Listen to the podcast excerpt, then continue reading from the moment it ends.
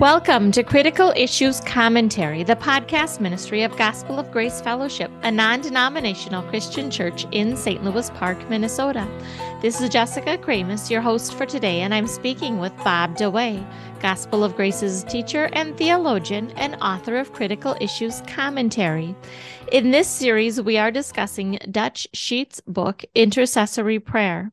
Last week, we were discussing his idea of a supernatural childbirth or travailing prayer.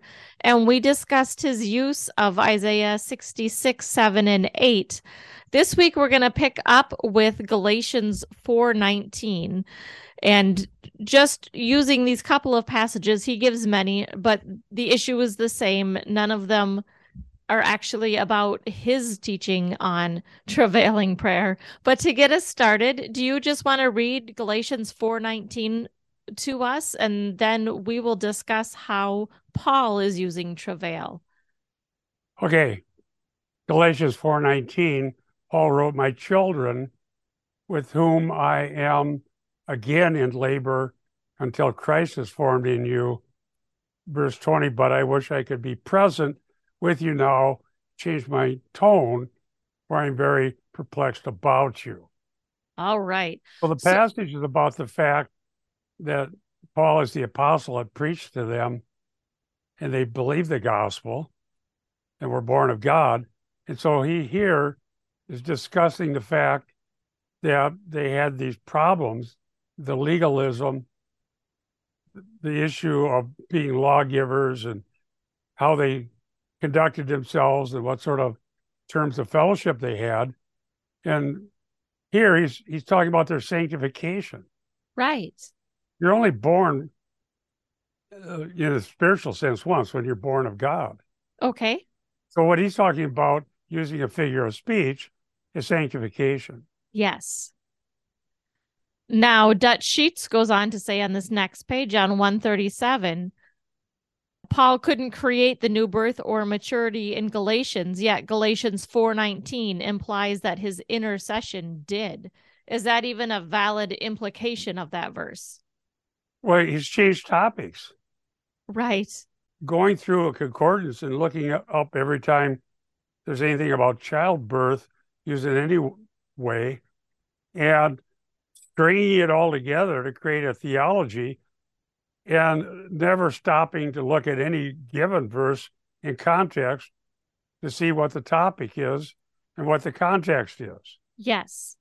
This is not a good way to teach. This is not a good way to learn the Bible. Right. And so then Paul, you uh, know, laboring in prayer for them or in teaching them, because he's concerned about their sanctification, that doesn't mean his prayer brings it about. Well, his point was travailing was how you get people saved that were lost. Okay. We covered that. Yeah and really so last week we talked about this isaiah 66 7 and 8 and he uses that to claim that this travail brought forth the birth. But isaiah 66 7 says before she travailed she brought forth. Speaking of zion. Well here's what's going on continually. How could okay. so many errors happen in one book? Failure to ever consider authorial intent in your reading. Yes. And when the reader is reading his or her ideas into the text and not doing any hard work to understand what the author intended, that's just not valid reading. Right. And if one of us wrote a letter to somebody and they did that to our letter, we'd be appalled. Right and because they would never get what we're trying to say. Okay. We can't get the meaning by jumping around here and there looking for key words. Yeah. So if you write a few pages and, well, you said this word here and you said this word over here. So I assume you mean, and when in fact you were writing about something entirely different. Yes. Now, if we wouldn't do that to one of our friends writing us a letter, why is it appropriate to do it to a biblical writer? Exactly. It's not. No, it's it's terrible. It's terrible hermeneutics.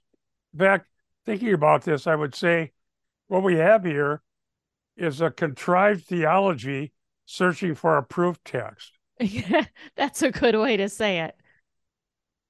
Start with the idea that this is the way I want it to be, and then I'll look around and find something that'll make it that way. But yeah. it really is not that way. And it wasn't that way in the times of the apostles. Yes. That's not how it happened. Right.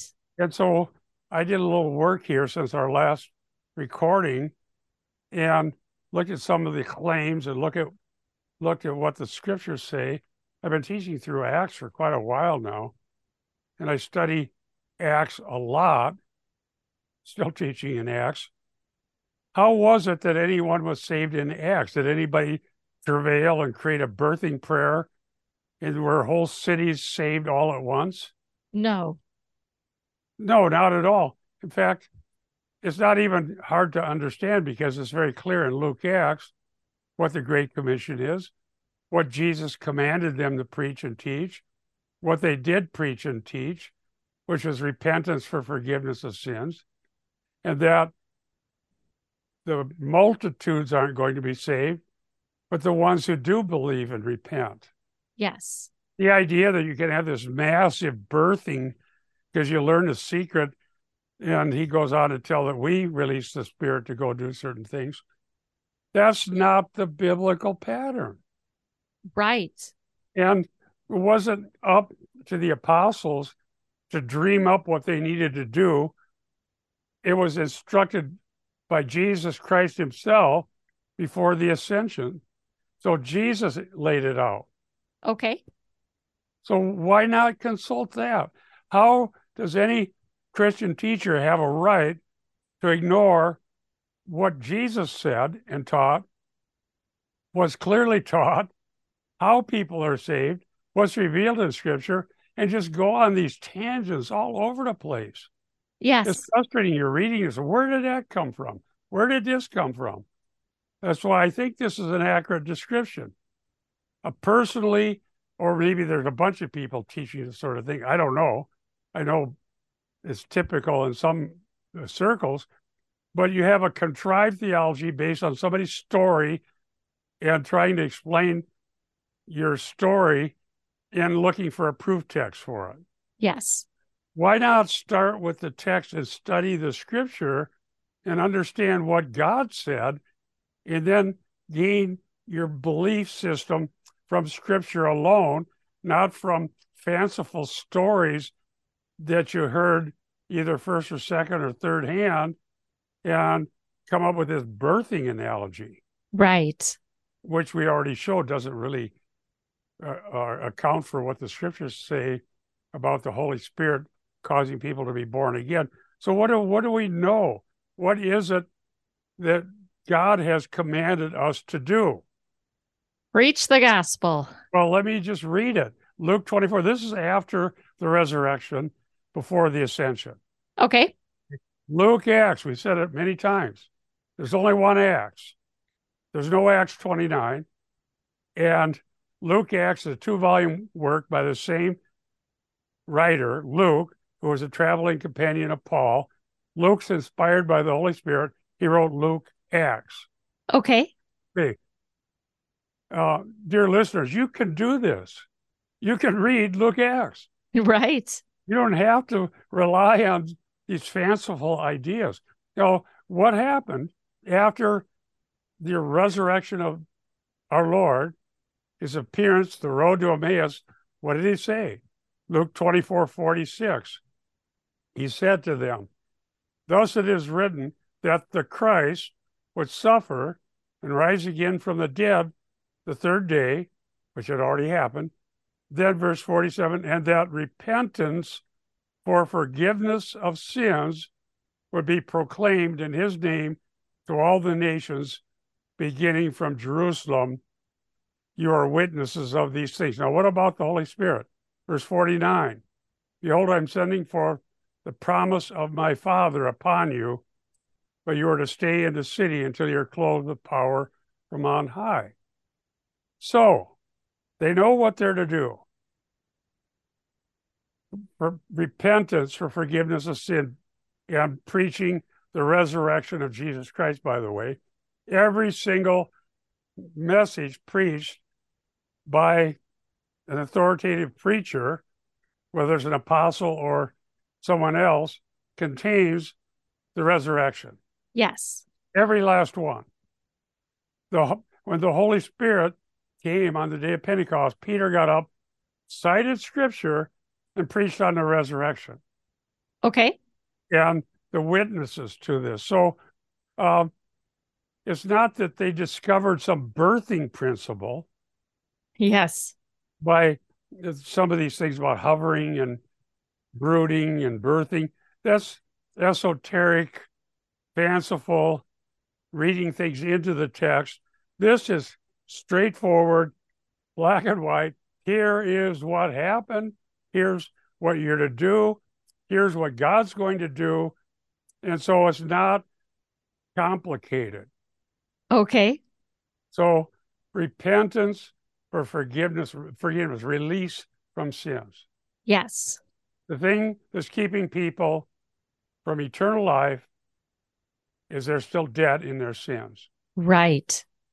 The Holy Spirit, when he comes upon people in the Bible, they preach Christ. Yes. And we've demonstrated that many times, and there's a video on that and so on. We just go through the passages. Okay. So when the Holy Spirit came on the day of Pentecost, Peter preached that God was fulfilling scripture. Yes. And now in Dutch Sheets system, it would almost have to be that the people there for Pentecost had to somehow release the Holy Spirit. And he says, so page 137, he says it a, a couple of times. Therefore, anything we might accomplish in intercession that results in a birthing would have to be something that causes or releases the Holy Spirit to do it. Right. Little farther down, it seems fairly obvious that our prayers must in some way cause or release the Holy Spirit to do so. Well, who releases the Holy Spirit? Well, that's we just read about it. Yeah. We just read about it. And I thought about that too. And so I did some research. I remembered in theology, there was a big debate about the Filioque clause. Okay. You have to define that for us. I'll have to define it's Latin and the Son. Okay. Okay, so at the split between Roman Catholicism and Eastern Orthodoxy, there was a debate about if just the Father sends the Holy Spirit or the Father and the Son send the Holy Spirit. Okay. And so when I was reading the section for what we're covering today from his book, this uh, book by Dutch Sheets, I thought this this is way out. So they debate whether the Father sends the Spirit and the Son sends the Spirit. The Bible says that both. Okay. We believe in the Trinity. Yes. We believe the Holy Spirit is God. And so I just read in uh, Luke that I am sending forth the promise of my Father upon you, and you are to stay in the city till you're clothed with power from on high. So the promise of the Father is the Holy Spirit. Yes. Jesus is sending the promise of the Father. Yes. So this is what the Bible says. So in church history, they debated whether just the Father, the Father and the Son, but it's pretty clear it's both.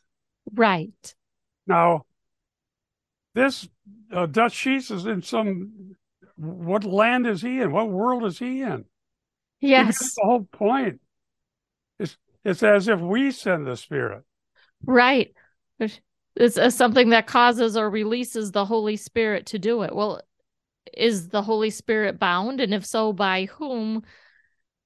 I mean, the whole thing. This is very, very alarming, very, very bad. What about the poor Christian who is concerned about their children lost relatives, friends they're working with coworkers, their community, whatever it is that's our concern. Yes. What are we to think? Rather than preaching the gospel, the per- repentance for forgiveness of sins should be proclaimed in his name, starting from Jerusalem and then to the ends of the earth, and believing the promise that God will use the means that he's ordained to bring salvation, which is preaching Christ and the gospel, Mm-hmm. is something we can do. And we know that the Holy Spirit convicts the world of sin, righteousness, and judgment. We know that from John, uh, the Gospel of John. We also know the Holy Spirit testifies about Christ. Yes. So if we're really anointed by the Spirit, as he's suggesting we need to be, which all Christians are, we'll preach Christ. okay. So going into this uh, mystical releasing the Spirit to be a birthing agent, what's that got to do with preaching the gospel? Right. Nothing. And and honestly, we all have family members that we want to see saved and, and we pray for them. But this puts more responsibility on us than what scripture gives us. Our responsibility is to be the messenger and to preach the gospel. Right, God will save whom offense. he's going to save, but it's not yeah. our job to travail and bring forth their spiritual birth. I totally agree. And it's our job to avoid offenses as much as possible. Yes. And we we don't want to preach ourselves. Right. Because- If we're preaching ourselves, we're likely to let somebody down. Okay. Paul said we don't preach ourselves, but Jesus Christ is Lord and ourselves ourselves as your bondservants. Yes. Okay. So the Lord's bondservants aren't perfected yet, but God is perfect. His gospel is true, and God cannot lie. So think about this. What if you believe the Great Commission? I do.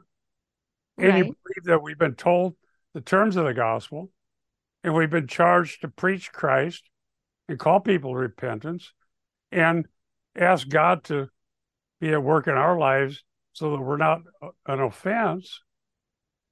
Okay. Okay. And then with all of that, there's still people out there that aren't saved. Yeah. Well, it's always been the case. Right. And if we're to think that every time there's still unsaved people that we care about, that's proof that we failed and we don't know the secret to the birthing, travailing process. What will happen, and it does happen, is well meaning, godly Christians will end up with a pile of guilt Right. and they'll think they failed. They, they'll think it's their fault their loved ones aren't saved. And the people, the apostles and prophets, and the glorious people that have the grand move of God and the things that they're claiming, they have their meetings and revivals and all this stuff happening. They love to dump the guilt on us ordinary Christians. Right. Okay, you didn't do it well enough. Well, I lived through that already. Yep. and we've said this again and again, they seem to be totally unconcerned about the dear saints who end up at the end of their life thinking they failed God because still people they know aren't saved. Read all these stories. Look at the stories. Where's my story? Yeah. Well, I do have stories, but I don't talk about it like this because I don't want anybody to think I know something they don't. Right. And God needs to get the glory every time. glory. We have people that contact us and who came to Christ even from these broadcasts Yes. and uh, didn't realize that they hadn't really heard the true gospel. They were going by the stories and the feelings and the metaphysical impressions or whether they needed a curse broken. But I'm not going to say, well, see, look how great we are. We have, if anybody's rescued, praise God, give him the glory. Yeah. So create these stories that makes it appear that they have some secret we don't have Right. that you couldn't ever find in the scripture unless you have a real vivid imagination. Okay. Okay. As I said, a theology looking for a proof text. And then you think preaching Christ, declaring the terms of salvation, and putting it in God's hands must have been a miserable failure. Right. And that is not true. And you know what happens when people realize what the Bible does say, and that most people aren't going to be saved no matter what we do, because the Bible predicts that. Right. Okay. And what we need to know is did we warn, did we declare, did we preach Christ, and did we call people to trust in him? Exactly. He says here on page 137 understanding then that it is the Holy Spirit's power actually doing the work. I want to say unequivocally that there is a prayer that births. No, there is a message, the gospel that needs to go out. And as he says, he is correct. The Holy Spirit actually does the work, but it's not the prayer, it's the message of the gospel being preached and God who saves. Well, the book of Acts is a lot clearer than these contrived theologies. Yes. In one point, and Lucas certainly lays out in Luke Acts the sovereignty of God. Absolutely. One passage says, after it was preaching happened, and as many as were appointed to eternal life believed. Yeah. I what is that? Acts thirteen forty eight, I, I, think, think something like 13. that. But um in, in the account of Lydia, it says the Lord opened her heart to receive the truth. Yeah, read Acts. Uh, dear listeners, just read Acts. Mm-hmm. And you'll see how things went and what the issues are. Yeah. Sometimes, honestly, really just the plain reading of scripture is the most helpful. Read Acts, read it all the way through, let it say what it says, and assume it's true. And then, as you do, and I've been working in Luke Acts now for about 20 years because I love it so much. I'm preaching in First Corinthians at the moment, but I'm in Acts 20 and when I'm teaching Sunday school. But you start seeing repeated themes. There's previews in Luke that show us what's going to happen in Acts. Yes. And in even early in Luke with Simeon, he he prophesies that this will be for the rise and fall of many in Israel. Okay. And what the theme is unexpected people are saved, and the pious who think that they're the great people of God are often left out because they're offended that Jesus eats with sinners. Right. Okay. And that the gate is narrow. But yet the people that end up walking on it are unexpected people, such as lepers that were cleansed, tax gatherers, mm-hmm. um, Gentiles. People had nothing in this world going for them rejected by the religious leaders, scorned by the pious ones who think they're great, and found and uh, saved, released from sins by Jesus Christ. So it's interesting. I'll, I'll point out another one on, as long as we're talking about this. Okay. One of the movements in America, there's a movie out there now talking about uh, the Jesus people movement back in the early 70s? Yes. I haven't seen it. I was there during the movement. I, I certainly know what happened. But somebody, I think it was John Wimber, came along and said, When are we going to do it? Okay. In other words, where's the, we're going to have the miracles and we're going to do all these things. So the point is, if it didn't happen the way we thought it should, then we failed because we didn't do it. All right. So I heard that at the time, and later I, I thought, God does still does miracles. He's done so many miracles that I've seen, but that's not our calling card. It's God's grace. Right. Okay. We don't just go do it. Then it's a natural occurrence that can be caused by known factors that we can engage and make it happen, like putting the the pot of water on the fire until it boils. You know it's going to boil. Right. But God's in charge. You can't control the Holy Spirit by manipulation. That's a good point. And the people that try to do it end up harming a lot of folks. And the what we do know we need to do is preach Christ in the gospel. And if that's been done, and there are still hard-hearted people who, whether it's children or relatives or people that grew up in church and they don't want to go, they go off their own way. It's always been that way. Yes. So the faithful servant is the one who faithfully proclaimed the truth. Right. So some in that movement that we're talking about that led into the these apostles and prophets, that's been around for a long time. As I showed in that one article, Jane Lead was a super saint back whatever how many hundreds of years ago. Okay. Before the apostles and prophets was teaching the same basic idea. Listen, it doesn't work that way. They even say ah, Paul failed in Acts 17 when he preached the Athenians. Wow. I've had and that's a pretty bold claim. Well, it's been claimed by folks from Fuller Seminary and others, and I hear it repeated. That is not even close to what Luke is telling us. Okay. In fact, it's dishonoring to what God did. Yes. They're assuming that you got to get results. Okay. And the results better look a certain way. Right. But what Luke does is he uses long speeches of key people in both in Acts to show what the key points are. Right. So that happens with Paul in Acts 13, it happened with Peter in Acts 2 at Pentecost.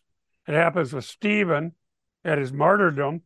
And it happens when Paul, the, the longer speech, when Paul goes to another group and it happened, which would be in Acts 17, in the forum of the philosophers. Yes.